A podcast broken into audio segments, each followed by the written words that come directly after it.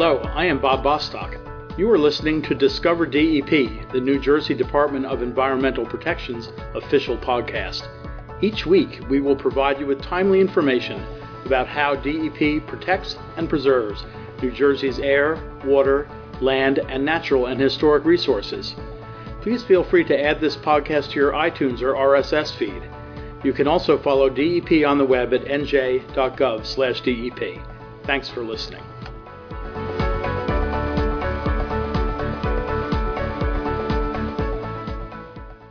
Hi, this is Bob Bostock, and welcome to another edition of Discover DEP. You can download Discover DEP and subscribe to future editions through iTunes and Google Play.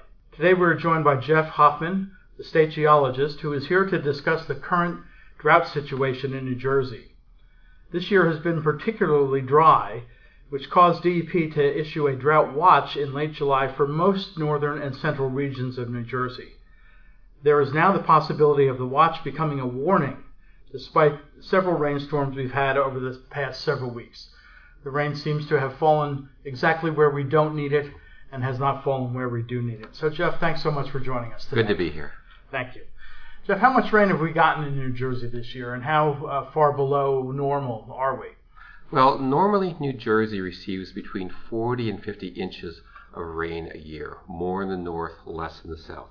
In northern New Jersey, would normally be around 38 inches or so rainfall by the end of October. This year, though, we're only at about 30 inches of rain, so we're shy 8 inches more or less across northern New Jersey. In contrast, down in Cape May County, they've gotten 40 inches so far this year, which for them is about 7 inches more than normal this time of year. So it's been quite, like you said, uh, quite varied across New Jersey, dry in the north, wet in the south. And when you think about it, eight inches of rain doesn't necessarily sound like a lot, but that's almost 25% below normal rainfall. That is quite a lot of difference. And the important part is when the rain falls. Rain that falls in the summer tends to get taken up by the plants, and not a lot runs off to the streams and the reservoirs. It's rain in the spring and winter is when we really need it to fill the reservoirs for use during the summer. And of course, this summer seemed to be hotter than usual. It was, which created a larger demand than normal on the reservoirs in northern New Jersey due to people watering their lawns. So the combination of about 25% less rain than usual and increased demand and hotter temperatures has yes. put us in. Uh, we're in right now a drought watch status across much of the state, and are thinking we might need to go to a drought warning. Exactly. What was the purpose of the drought watch? A drought watch is mainly for informational only. DEP alerts both the citizens and the purveyors that it's drier than normal. Inside DEP, we gear up our internal monitoring. We start preparing. We ask the purveyors unofficially to go through their valves and pipes and, and, their responses to make sure that they would be ready in case situations, in case it gets a lot drier. We also ask citizens to start conserving water by any of the various mechanisms you use to lower your water use. And did we see much of an impact on the water supply as a result of the drought watch? Did people, comparing to previous years, were they a little more conservative in their use of water, or? Unfortunately, not a lot. We did not see a big dip in water demand this year. Um, it was, if there was one, it was certainly overshadowed by the increases caused by the warm conditions. So now we're considering in many parts of the state going to a drought warning from Correct. a drought watch. What's the difference between the watch and the warning? On a warning, DEP again ramps up its activities, its monitoring and response activities. DEP also has the authority to order water purveyors to take certain steps. These might include um, ordering transfers from areas of more water to less water with the goal of warding off a drought emergency later on. DEP can also alter some permit conditions. That is, some reservoirs have what are called passing flows, water that must be released from the dam into the, uh, into the stream the dam is built on if these are lowered as a result of preserving storage in the reservoir. However, this is only done during times when the downstream aquatic community will not be harmed by changing the passing flows. So, what is the process for going to a drought warning? A drought warning starts with, of course, you're going to watch this to begin with. The warning can be issued by the DEP commissioner in, co- in consultation with the governor's office we have to have a public hearing before any action can take place. At this hearing, DEP asks for input from citizens and purveyors as to what would appropriate steps be to help conserve the water supplies of the state. So, has the public hearing for the possible drought warning been scheduled? Yes, it will be on Thursday, October 20th, beginning at, I think it's 10 a.m. in the Millburn Public Library. And we have the date and the time and the place of that location posted with the description of this podcast. So Okay. if people do want to attend, they can get that information right there as well. So what happens then after the public hearing? We hope it rains. Historically, uh, funnily enough, it usually rains during a drought hearing. So we, that's what we're wishing for. If it doesn't, the next steps will be to evaluate reservoir levels and stream flows and determine what steps we would like purveyors to take, whether it would be ordering transfers from one purveyor to another in order to preserve reservoir levels. We would also look at passing flows and other permit conditions that might be relaxed if it's not a problem for the surface water ecology. We'll take all steps we can on the supply side to preserve storage and to maintain the resiliency of the water supply. Are there any mandatory conservation measures put in place under a drought warning? Not during a warning. That can only take place, we're only authorized to do that during a drought emergency. And that would be the next step in case the situation got even drier and the supply went down even more. Yes, only the governor can declare a drought emergency, and it's only done when there's a demonstrated threat to the water supply of the state. So, how often do we find ourselves in this situation where we have to go, for instance, to a drought warning if, if that is in fact the direction we have to move this year? Not usually we don't get as far as warning an emergency. Last time we were in an emergency was 2002, 2003. Before that, it was 1995, 1999, 86, and 80 to 82. The worst drought emergency in New Jersey was during the 1960s. There was a multi-year drought, about 64 to 66, which severely stressed much of the state. We do go to watch much more frequently. It does get dry. We often have several weeks long of dry weather, and it's not too unusual. We've had several months now, which is more unusual, but it's not unheard of. We've, we were in watch in 2015, and then going back to 2010, 2006, and 2005. So watches do occur relatively frequently, but we have to prepare just in case it doesn't rain. Now, if it does rain, because the ground tends to be pretty dry because of Mhm. the dry spell, does most of that water get absorbed into the ground and not run to the reservoirs, or, or does it tend to go into the reservoirs and solve the situation? These things are That's a good question. these things are a little more. It's not quite as straightforward as one might think. Now, that's partially a function of, again, how dry the soil is, but how hard it rains. Imagine an inch of rain occurs in an hour. That's a real downpour. And of that inch of rain, a lot will run off. So to the streams where it could be captured by a downstream reservoir. But if that inch of rain were to occur, say, over a day, you're talking less than a tenth of an inch an hour, most of that rain will probably be absorbed into the ground, unless the ground's already wet. Usually, most floods are caused by this, a second rainstorm. First rainstorm comes through and soaks the ground so that when the second rainstorm comes through, the ground can't absorb any more water.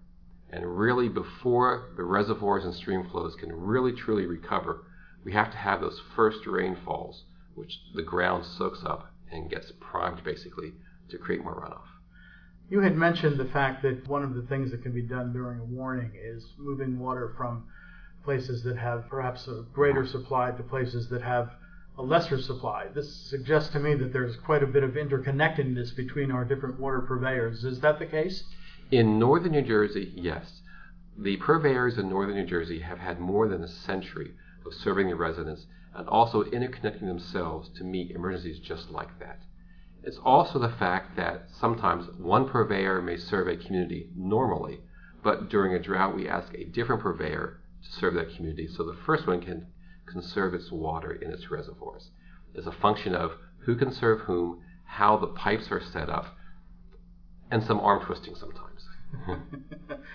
so I imagine uh, when when we're in a if we're in a warning, then DEP is is directing these companies to move water from one place to another. DEP first consults with all the purveyors and finds what they think is possible, what is feasible, and, and what's wise to do. And yes, and then we can order purveyors to move water from A to B. So it's a collaborative process. Exactly. DEP is not in this alone. So what can people do now to uh, conserve water? We're into the fall, but it's still been kind of warm. What steps can people take to conserve water to help us get through this current situation without having to go take any further steps? Perhaps the biggest thing people can do is to water their lawns wisely. Only water during the cool of the day. Don't water when it's warm and sunny during, during midday. Also, don't water excessively. If it's rained in the past day or two, you probably don't need to water. Only water if it's been dry for several days. And you never need to water more than twice a week. You mentioned watering during the cool of the day. So is, would that be early in the morning or in the early evening? Is there a better time? The better time is not when it's sunny and hot. So either early in the morning or late evening or after late afternoon makes sense. You know, after 6 p.m., before 8 a.m., those are the preferred times to water the lawn. If you water during real hot times, you end up losing a lot of that water to evaporation. And that's just wasted. It doesn't make it to the grass roots. So, what other steps can people take around the home to uh, help some, reduce water? There are some very simple steps to take to conserve water. You can, if you sweep your sidewalks instead of washing them with a hose.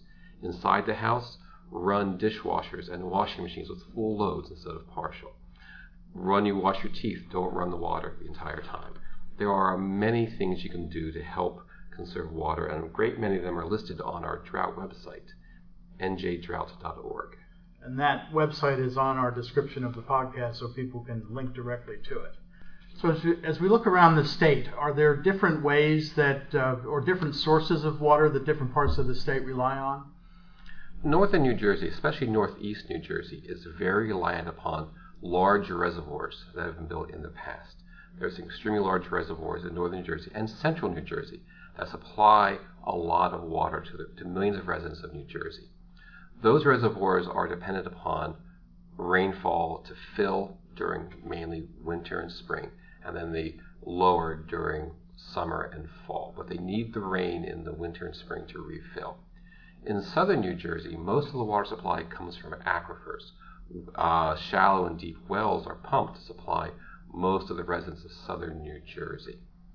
There are some variations, of course, but in general, northern New Jersey is surface water dependent. The north, the urban parts of northeastern New Jersey, and the less developed parts of southern Jersey, groundwater dependent. They react differently to droughts. The reservoirs can respond based upon their size quickly to, to rainfall deficits. Some of the aquifers in, New Jer- in southern New Jersey respond much more slowly to droughts, but then recover more slowly when rains return. It's very much resource dependent on how a drought affects it and how fast recovery occurs after the rains return. I'm always kind of impressed that even though we're a relatively small state geographically, uh, we're also very varied from a geographic standpoint, and as well as our geology. Yes, northern New Jersey has many hard rocks exposed at the surface. It tends to have very shallow soil, so it does not hold a lot of groundwater generally. Southern New Jersey has thousands of feet in places of unconsolidated sands and gravel that can hold tremendously prolific aquifers, an excellent groundwater resource. Depends upon where you are. We are a small state, but from north to south, the geology is extremely varied and very, very interesting. Jeff, you mentioned aquifers. What is an aquifer?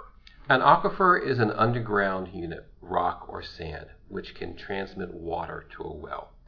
Aquifers can be very prolific, that is, they can provide a lot of water, or very tight, they don't provide much water. In southern New Jersey, there are some extremely productive aquifers that can deliver thousands of gallons a minute to large production wells. Atlantic City, for example, is supplied by these large production wells. Northern New Jersey, however, tends not to have as productive aquifers there generally. The rocks tend to be much more tighter, much less water stored in them. Therefore, for any large water supply, there has to be a surface water supply. And we've built reservoirs to overcome the fact there are no major aquifers in northern New Jersey. So it really has a lot to do with the geology of the region. The geology governs almost everything. So, as the state geologist, uh, you're here talking to us about the water supply and a drought. How do those two things interact. Why are we talking to the state geologist The- about water? The New Jersey Geological and Water Survey has been involved in water supplies for well over a century. One early state geologist did an extremely thorough survey of all the water supplies in New Jersey, and that just, just, built up. New Jersey has been very proactive in managing its water supply for the past 120 years, and that is, we recognize very early on, a function of the geology. The highlands region of New Jersey, being where it's located, has proved to be an excellent source of water for the urban areas of northeast New Jersey. And that was recognized in the early 1900s by the state geologist and reiterated just recently by the Highlands Act aimed at preserving the water supplies of that region. One of the things that always impresses me about the environment here in New Jersey and, and the and the broad mandate that the Department of Environmental Protection has is how interconnected the various parts of the environment are. There's a tendency, I think, sometimes to think of these things as standing separate and alone, but in fact, everything kind of meshes together, doesn't it? And that's what makes it so interesting how string A is tied to string B, and you pull on one, where does that have an effect elsewhere? The geology is tied to the water resources. The water resources is tied to the aquatic ecology. The aquatic ecology is tied to all sorts of things. Trying to piece out what's going on takes a large cadre of trained scientists to really know what's going on, and the DEP, I think, has that. So as we look at the weeks ahead, we're here in the first part of October. What can we expect in terms of rain based on historic patterns? And uh, contrast that with whatever forecasts are out there right now, looking at the at the short term and maybe the medium term. Well, normally New Jersey gets about the same amount of rain every month. We don't have a rainy season. We always get about three to four inches of rain every month. Unlike, say, the West, where they have a definite rainy season. It rains a few months and then not for nine or ten months. New Jersey, we tend to get the same rain every month. When we don't, that's when the problem occurs, which we are in right now. If we don't get our four inches of rain this month and next month and next month, especially in the winter, we expect in the winter the rain mostly to run off to fill reservoirs. In the summer, a lot of the rain, again, gets taken up by plants and doesn't make it to the reservoirs. We really depend upon the winter and spring months to fill the reservoirs. The forecast right now, at least for the next week and a half, is for dry in New Jersey. I hate to say it, but it looks grim for in hmm. terms of precipitation. I love a rainy day. The forecast, unfortunately, is for the drought in New Jersey to continue in the short term. As for the long term, I'm not a meteorologist. I just I just hope that it's going to rain. Well, we certainly hope that uh, at this time of year that we get the rain we need in October, that it falls in the right places, Mhm. and that uh, the water supply will bounce back. But if in fact we don't get the rain, it sounds like there are lots of plans in place, steps that we can take to ensure that uh, we don't run into a situation where we don't have any water or where we have to impose rigorous mandatory conservation measures. That's correct. There are a number of DEP staff who have been through the previous droughts. We have action plans on file ready to go. Everyone's different. Every drought is slightly different from the previous one, and we have to respond to those differences. But we certainly hope we do not go to drought emergency. Well, I have a feeling that a lot of us will be making good thoughts that we get some rain in the near future in the right places so that we can avoid having to next take the next steps. But it's good to know that if we do, there are measures in place to address the need for water across the state. So, Jeff, I want to thank you so much for taking time out of your busy day to spend some time with us talking about the current water supply situation and also how DEP helps manage the water supply to make sure that we have enough water for um, all the people and the businesses of this state going forward. Thank you for the opportunity.